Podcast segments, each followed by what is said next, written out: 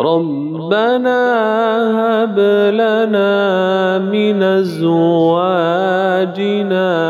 وذرياتنا